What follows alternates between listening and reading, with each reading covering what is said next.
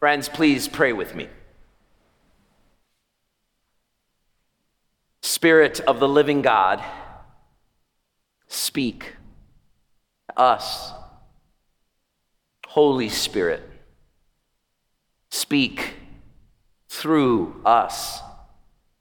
Spirit of the living God, speak in spite of us.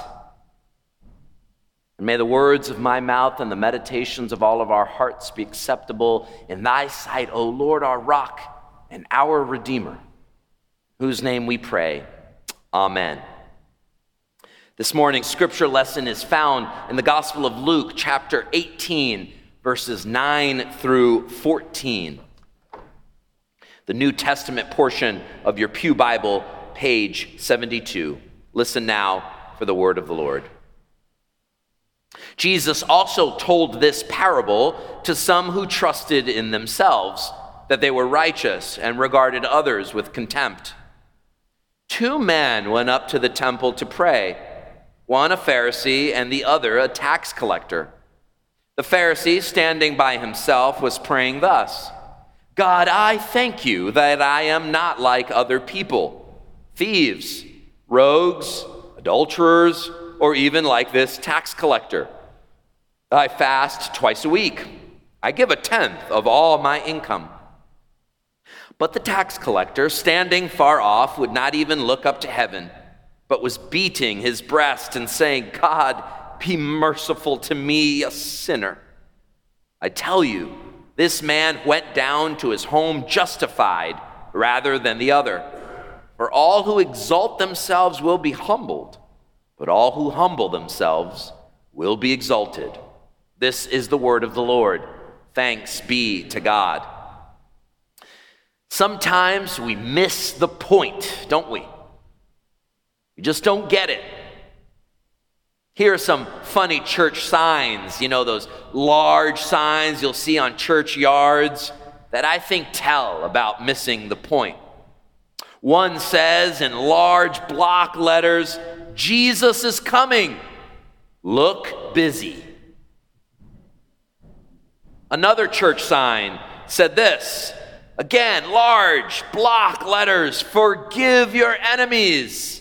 It messes with their heads. And lastly, with some irony, this was at Friendship Church. It said, All are welcome, keep off the grass. Sometimes we miss the point, don't we? And we can miss the point of this morning's parable too. How? See, we could read this text where the Pharisee prays and says, Thank you, God, that I'm not like the others. And we can just as well pray, Well, thank you, God, that I'm not like this Pharisee.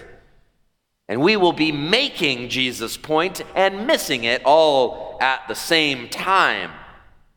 We recoil at the words of such a prayer, so much hubris and self exaltation and self righteousness. No, we're not like the Pharisee, we say instead. God, thank you. We're not like those people, those hypocrites, those self righteous. We miss the point as we do so. You see, we want so much to not be like the Pharisee, nothing like the Pharisee, that in fact we do feel ourselves a little better than the Pharisee if we were honest. And in so doing, we have missed the point. You see, the Pharisees have gotten a pretty bad rap in our Christian context, so it's probably worth giving you a little background in case you've forgotten or maybe have never heard it before. Who were the Pharisees? Pharisees are actually responsible for modern Judaism as we know it. That's an important fact.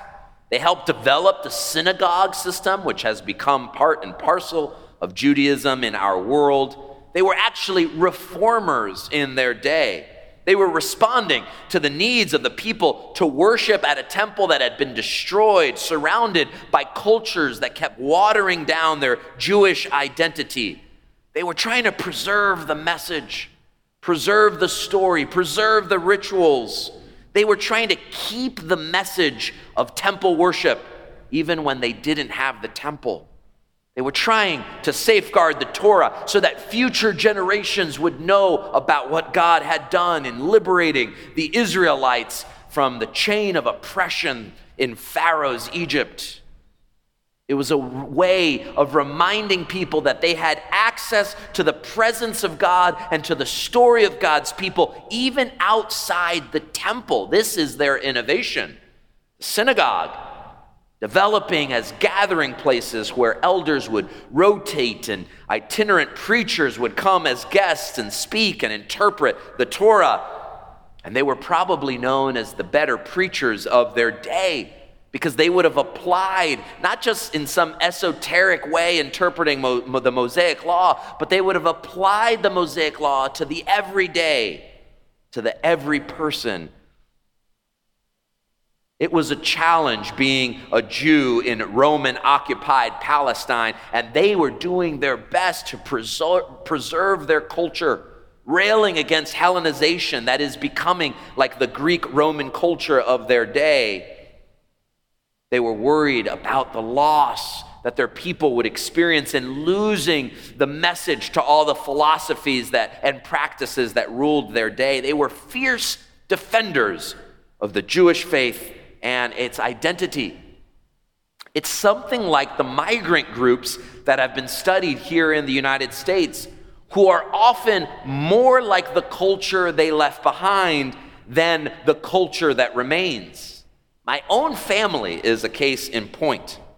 I remember growing up, and my father would play marimba music. For those of you who are familiar with instruments, it sounds a lot like the xylophone. It's made from a specific tree in Guatemala. This is very traditional Guatemalan music. He played it every day, as often as he could when we were in the car, everywhere we went, every holiday. My dad went so far as to purchase a marimba from Guatemala, have it shipped to the United States, and he taught himself how to play it, and he tried to teach me how to play it. For any of you who know my story, I became a percussionist, not a marimba player. I remember my dad decorating, decking out his garage, which is where the marimba would be, with Guatemalan textiles. My mom making delicious Guatemalan food. I was surrounded by the stories of Guatemala. And finally, after 18 years, having myself been born in Plainfield, New Jersey, I got to travel to a wedding in Guatemala City, in Guatemala City, where I did not hear marimba music, nor did I really have Guatemalan food. In fact, most of my cousins were eating pancakes and listening to rock and rap I somehow grew up more Guatemalan than my Guatemalan cousins in Guatemala City. My parents raised us this way because they were holding tight to a way of life that they knew. They didn't want us to lose those values. Here was one such value. I remember my friend coming over uh, so that we could go out and play. He'd knock on the door, my dad opened it. Is Edwin home? My dad would say, Yes, and slam the door in his face. Knocking again. Is Edwin home? Why, yes. And he'd close the door again. And finally, Hi, is Edwin home? Ah, you know how to say hello. And so my father decided to teach my friends manners. I remember we were taught to say yes, sir, and yes, ma'am. We came at the first asking. When we were told no, that was it. These were the values, some of the many values they tried to teach us as they were surrounded with new language and a new culture and a different way of life.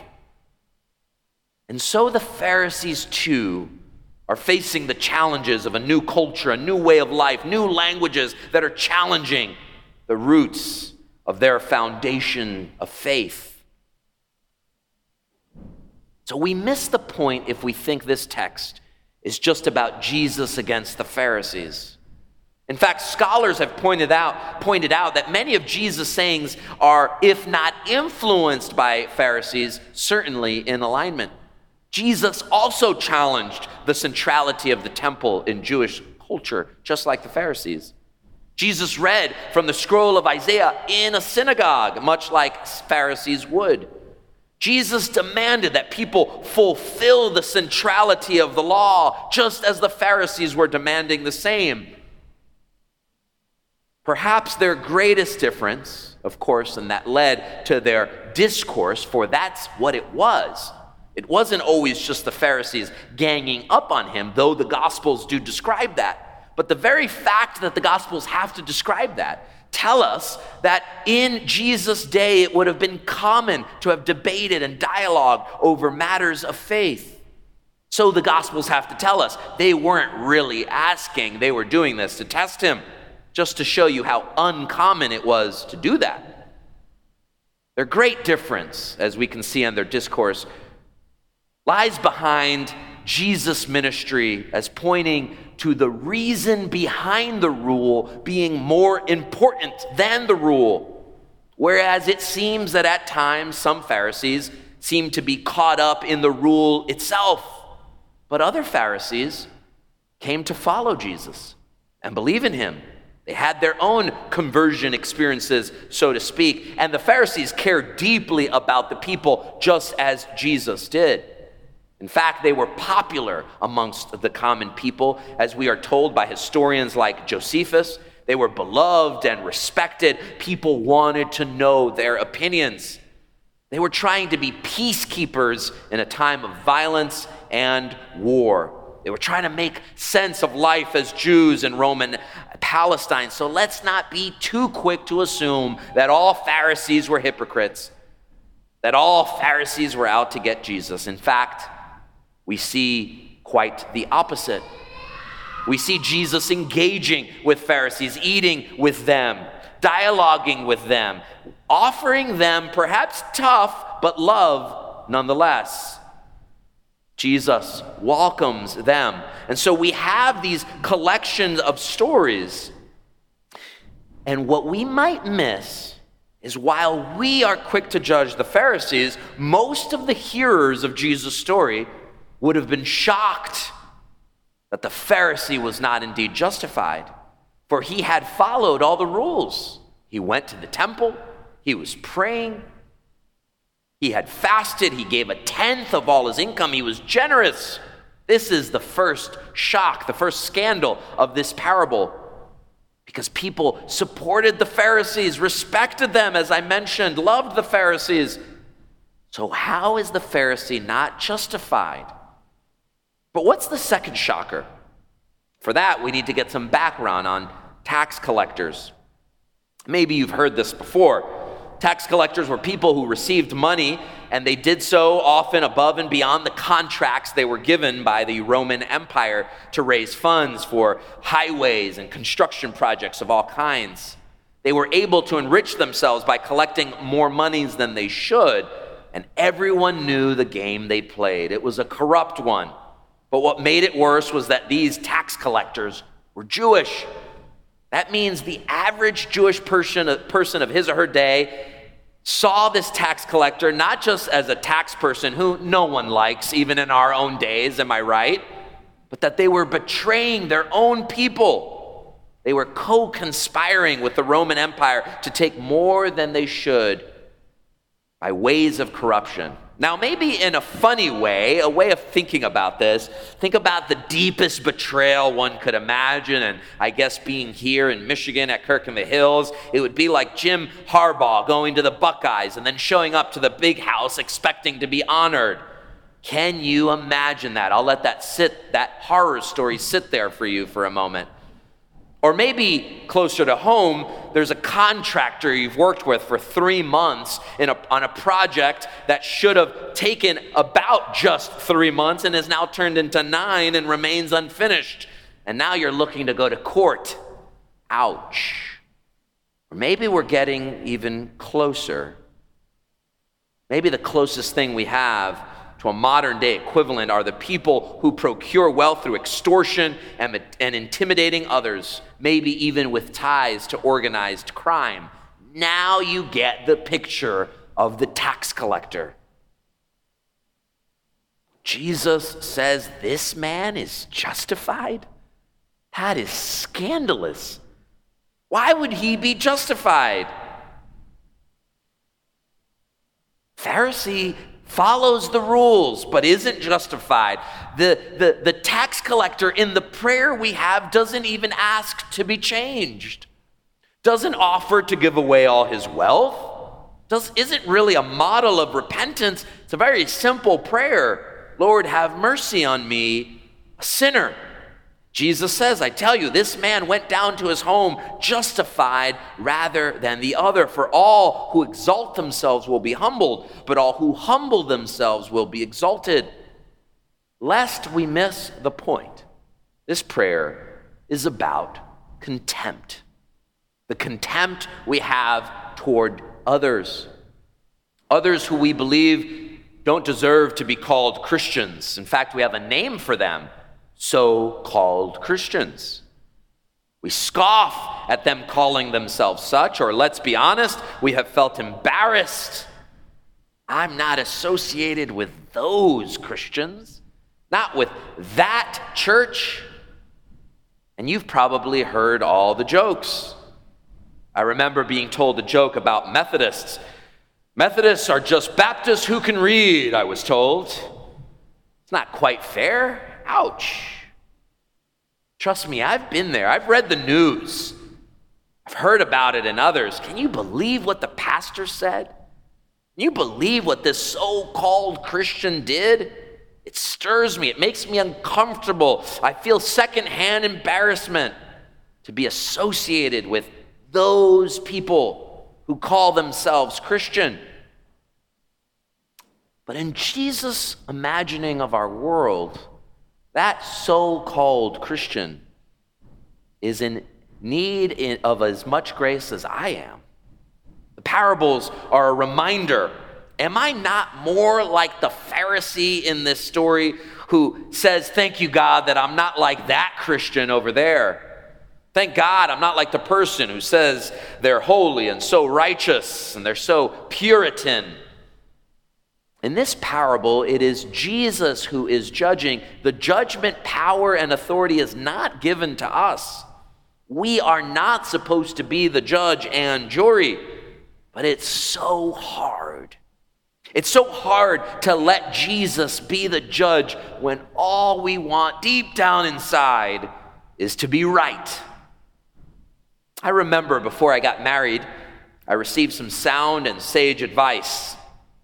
Edwin, you got to decide do you want to be right or do you want to be married? now that I'm married, I fully understand what they meant. If you spend all your time trying to be right, your relationships will not last long. You'll be tempted to say something much like the prayer of this Pharisee, though they're different words. They're the famous or infamous I told you so. I had already said that, if you remember. You want to be, no, not you, we, me, all of us, we want to be so right that we sacrifice relationship. So many of our disagreements, I realize, whether it's among friends or spouses or coworkers or colleagues of all kinds, so many of those disagreements are about us wanting to be proved right. If they can only see that I was right, so hard not to say I told you so, so hard to hold back our judgment and condemnation of others to make ourselves, let's be honest, feel a little better. Yeah, we sometimes make mistakes, but not a mistake like that. No, not me. A little hard, isn't it? To not think that we are, in fact, better than others. We don't say it, certainly not out loud. Maybe that's what we think the problem with the Pharisee is. He's saying what we think out loud. Maybe we don't fast twice a week or give a tenth of all of our income, but we volunteer. We show up to church. We read the scripture. We're pretty upstanding citizens, we think. Not like those others. They don't get the rules like we do. They aren't as cultured as we are. They don't have the same education, the same background and experience. They're not as committed to faith as we are. It is so hard to withhold our judgment. And yet, that's when Jesus keeps showing up telling us and reminding us judge not lest ye be judged. You'll be judged by the same measure that you give to others. And here's the truth that I once heard a preacher say, and I'll paraphrase. If we all took out our phones right now, we pressed, pressed, we downloaded a recorder app, and we decided that it would only record us every time we used the words should. That someone should do something or that someone should have done something. If it records us every time we say we will do something, every time we made a commitment, that we could gather all those recordings, and if at the end of all things it was not God judging us, but that God would instead say, I will judge you on your own terms, play the recorder. And this preacher said, we wouldn't even stand up to our own judgments. All the shoulds and the wills and the commitments we've made we have not kept up our peace. We have not kept our word. We have not always followed through. We don't always get it right. And that's just based on our shoulds, let alone the calling of God in our lives. We would be condemned if left to our own efforts if left to our own performance. But here's the good news of this text that we're not left to our lists of all the ways that God owes us a blessing. We're not, we're not left with all the ways that we extol our performance and efforts, our perfectionism, the ways that we're model citizens. We're not left to our own devices. We are still offered God through prayer. Even this Pharisee, lacking complete and total self awareness about his arrogance, we too are allowed to pray, and lightning does not strike us down. We too have access to God, even in our arrogance. And we fall short, yes, but the good news is that both the Pharisee and the tax collector get to pray to the same God of mercy and grace. And guess what? The parable doesn't say that the Pharisee will never be justified. The Pharisee is only showing us a mirror to ourselves and scandalizing us. That if we would only be like the tax collector, that scoundrel, the scoundrel we all judge and think we're better than, if we could only get that part, the heart, we could only say simply, God, have mercy on me, a sinner. We would have no need to exalt ourselves, to live in our self righteousness, to be right all the time, to justify ourselves. We would instead be made just. We would be justified in our relationship to God. We are exalted by the love of God, bringing us out of our sin, bringing us out of our past, bringing us out of our guilt and shame. Don't miss the point of this parable. For the point of this parable is that we are all different we're all different in many ways in our contempt of others. Some of us have been the tax collector, the scoundrel, and some of us are the Pharisee, lying to ourselves about our self righteousness. Some of us think that God owes us, and some of us think we never deserve a single thing, that God would never give us forgiveness or grace, and that we don't even ask for it. The good news of this parable is that grace is extended even to us, Pharisees and tax collectors. Hypocrites, thieves, rogues, adulterers, scoundrels, all of us, those who think we're self righteous, and those who think we lack any good at all. We are offered the same grace that can justify us finally in Christ Jesus through faith. This is the grace of God, the grace beyond our imagination. Friends, will we believe in this mercy when we come to God in prayer and say only simply, Lord, have mercy on us sinners? We come to this table, friends, to receive, to receive that reminder, to receive and take part in that story, to receive our portion of God's grace. Let us stop justifying ourselves. Let us stop trying to be right and better than others. Let us instead be in relationship to the one who welcomes us to this table, welcomes Pharisee and tax collector and everything in between.